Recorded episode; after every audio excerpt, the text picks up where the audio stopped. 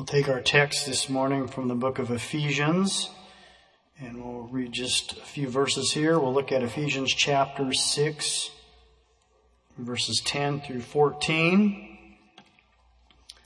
Finally, my brethren, be strong in the Lord and in the power of his might. Put on the whole armor of God that ye may be able to stand against the wiles of the devil. For we wrestle not against flesh and blood, but against principalities, against powers, against the rulers of the darkness of this world, against spiritual wickedness in high places. Wherefore, take unto you the whole armor of God, that ye may be able to withstand in the evil day, and having done all, to stand. Stand therefore, having your loins girt about with truth, and having on the breastplate of righteousness. You'll notice in this portion of scripture here, you see a word repeated several times, and that is the word stand. Paul mentions it three times, and he mentions the word to withstand once, all in four verses. And we see here too that he was instructing the church in Ephesus. He was talking about spiritual battle or spiritual warfare. And it's interesting, the one position he kept repeating over and over was the position of standing or to stand. He didn't say anything about pursuing the enemy or fighting or even retreating, but he said to stand. So we realize the most important position we can take in our spiritual battle is to stand. We've all heard the saying, if you don't stand for something, you'll fall for anything. That is true. So we want to stand for something. We just want to make sure that we're standing for the right thing. And we'll look at what that means. We'll take a look at standing from a biblical perspective. We'll actually consider three aspects of standing. We'll look at standing still, standing fast, or standing out, or standing apart. Or you might say standing up for the Lord. We know that standing requires a solid foundation. And we read in Luke chapter 6, verse 47 through 49. This is a parable that Christ told, and he tells us what that foundation is. It says, And why excuse me, 47 through 49. Luke 6, 47 through 49. Whosoever cometh to me and heareth my sayings and doeth them, I will show you to whom he is like. He is like a man which built an house and digged deep and laid the foundation on a rock. And when the flood arose, the stream beat vehemently upon that house and could not shake it, for it was founded upon a rock. But he that heareth and doeth not, is like a man without a foundation, built an house upon the earth against which the stream did beat vehemently, and immediately it fell, and the ruin of that house was great. So we see the Lord lets us know what that foundation is. It is the Word of God, or as Christ said, my sayings. And He also lets us know how we are to get on that foundation. We do that through faith and surrender and obedience to the Lord. Again, verse 47, he says, Whosoever cometh to me, that is surrender, and heareth my sayings, that is faith. The Bible says faith comes by hearing, and doeth them. So there is the obedience. So we can see it's through surrender, through faith and obedience. That's how we get on that solid foundation lets us know there are two types of people those that heareth and doeth, and those that hear and do not. Matthew gives us the same account in chapter 7 and reminds us, speaking about both circumstances or both situations, it says that the rain descended and the floods came. So we can see that no one is immune to the storms of life the wise as well as the foolish, the faithful as well as the disobedient. We're all subject to the storms of life. But we know the ability to endure, to stand during those times of trial has nothing to do really with our circumstances, but has everything to do with our foundation. So we want to make sure we're on that solid foundation, that rock, Christ Jesus. 2 Timothy 2 9 tells us, Nevertheless, the foundation of God standeth sure. When we're standing on that foundation that standeth sure, we will be able to withstand the storms of life. So again, we're anchored to that foundation through faith and obedience. We read God's instructions in Exodus chapter 14, verse 13 and 14. He commanded the people to stand still. It says, And Moses said unto the people, Stand still and see the salvation of the Lord, which he will show you today. For the Egyptians whom ye have seen today, ye shall see them again no more forever. The Lord shall fight for you, and ye shall hold your peace. Sometimes the Lord may say, stand still.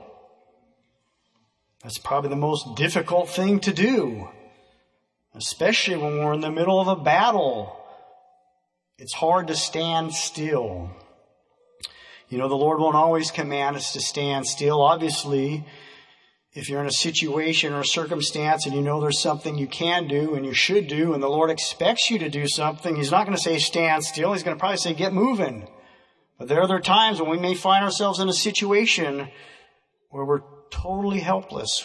We're hemmed in and we really have nowhere to go. We've exhausted all of our resources. You know, that's a difficult place to be, but that's exactly where the children of Israel found themselves. They found themselves hemmed in.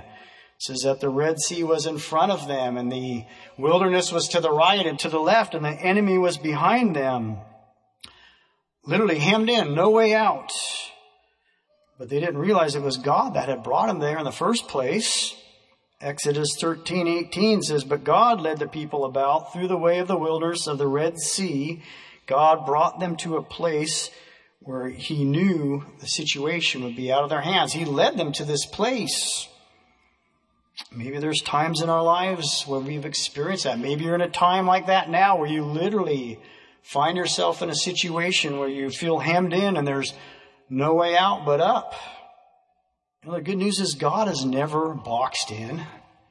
God is never hemmed in. God is never limited by our circumstances or our surroundings. He may be limited sometimes by our lack of faith, but certainly uh, God is never trapped. And sometimes He may just tell us, stand still and see the salvation of the Lord. In verse 14, he told them, he says, The Lord shall fight for you, and ye shall hold your peace. You find it easy to hold your peace? How about in the middle of a conflict? It's not easy to hold our peace. Sometimes we want to say things and do things and take matters into our own hands, but the Lord was telling them, stand still, hold your peace, and see the salvation of the Lord. You know, the Lord can't fight our battles for us if we keep getting ourselves in the way. Sometimes by taking up the fight ourselves, we actually prolong the battle. But we see here by standing still, they saw the Lord take out the entire Egyptian army in one single day. The Lord took care of a 400 year old problem in one day because they were willing to stand still and see the salvation of the Lord. Maybe today is the day when the Lord will bring you victory. If you're willing to stand still, let the Lord do it. If that's what He commands, then we want to certainly stand still. That means to stop, proceed no further, turn the battle over to the Lord, and God can bring us through. He's promised to. Also, we see the commandment to stand fast. Galatians 5 1 says, Stand fast, therefore, in the liberty wherewith Christ has made us free, and be not entangled again with the yoke of bondage. To stand fast means to remain faithful, firm, fixed, settled, a position of no compromise. That's what it means to stand fast. Paul here was writing to the church in Galatians, and this was comprised of both Jewish and Gentile believers. And you know, they've been saved through the blood of Jesus Christ. They had uh, recognized the price that Christ paid and they realized that it was faith alone in Christ that saved them. But unfortunately, over time, some of those Jews felt like they needed to go back and place themselves under that old law. And not only that, but they were trying to impose those same restrictions on these new Gentile believers. They were trying to earn salvation by works and yet receive it by faith. And it didn't work that way. They were trying to impose all these Old Testament, Old Testament restrictions on them. So Paul was reminding them, you know, circumcision and observing certain feasts and holy days that had nothing to do with their salvation. They were saved through Jesus' blood. That was their liberty. He dealt with that same issue in Rome. In Romans 8, verse 3 and 4, he said, For what the law could not do, in that it was weak through the flesh, God sending his own Son in the likeness of sinful flesh and for sin, condemned sin in the flesh, that the righteousness of the law might be fulfilled in us who walk not after the flesh, but after the Spirit. Again, he was reminding them that law was a schoolmaster to lead us to Christ, but when Christ came and fulfilled that old law and we're free in Christ, we don't have to be bound by the law. He also said, if you think you're justified by the law, then you're fallen from grace. You know, salvation isn't based on what you do, it's in who you know. He's trying to emphasize that fact to them. Obviously, good works will follow salvation, but that wasn't, it wasn't keeping the law that saved him. It was the blood of Jesus that had saved them and set them free. But you know, he could have just as well been saying to those that were recently saved, don't return to that old bondage of sin. Jesus saves us and he sets us free, but Jesus can keep us free. If we're, if we're willing to remain steadfast and faithful in that salvation that the Lord has given us, we won't be entangled again with that old yoke of bondage. Whom the Son sets free is free indeed. So we can remain free by remaining steadfast in the salvation that the Lord has given us. The next thing we would consider, the last thing, is what it means to stand out or to stand apart, to stand up for the Lord. In our scripture reading in Psalm 1, verse 1, it tells us there are three things that the godly man will not do. He won't walk in the counsel of the ungodly, he won't stand in the way of sinners, and he won't sit in the seat of the scornful. You know, sometimes by simply refusing to stand with sinners, sometimes by refusing to go along with the culture, we will automatically stand out. I heard a story the other day about a woman who called her husband on the cell phone. He just left the house. He was an older gentleman and he was driving to the store and she called him and she said, I've been watching the news and there's a report of a crazy man driving down the expressway the wrong way. Be careful. And he said, listen, they're all going the wrong way. Obviously, he was going the wrong way, but he thought everybody else was going the wrong way. Well, sometimes as Christians, we may feel like that. We may feel like the rest of the world is going the wrong way. And you know, in fact, they probably are. Jesus tells us there's two ways. There's the broad way and the narrow way. He says that broad way says, uh, leads to destruction and many there be that find it. But then he mentions that narrow way, that narrow gate that leads to eternal life and few there be that find it. But we want to find it. We want to be among the few. We want to stay on that course. We want to remain steadfast. These roads do not run parallel. They run opposite of one another. One old time preacher said, when you stop being in collusion with the enemy, you'll be in collision with him. Well, that's true. We aren't living by the same code of ethics or the same set of rules or the same standards, and we have a different destination in mind. And sometimes it will be like going against the flow, but we want to remain steadfast, stable. We want to stand up for the Lord. You know, God's Word gives us some wonderful encouragement about what it means to stand for the Lord. 2 Timothy 3, it tells us that all who live godly in Christ Jesus shall suffer persecution. There's one way to avoid persecution, just don't live godly. Of course, that's not an option for the Christian. And he goes on to warn us. He says that evil men and seducers shall wax worse and worse. But then he says, continue in the things which you have learned and have been assured of. Just continue in the faith and that liberty where Christ sets you free. If you've been saved and you're on that solid foundation, just continue. God will help you. 1 Peter 4:16 it tells us if any man suffer as a Christian let him not be ashamed but let him glorify God on this behalf. You know, people may suffer a lot of things and for a lot of different reasons. If you're suffering because you're belligerent or you're rude or you're insubordinate on the job or you're combative, well, too bad. you deserve it. You have it coming. But it says if a man suffers as a Christian, let him not be ashamed, but let him glorify God on this behalf.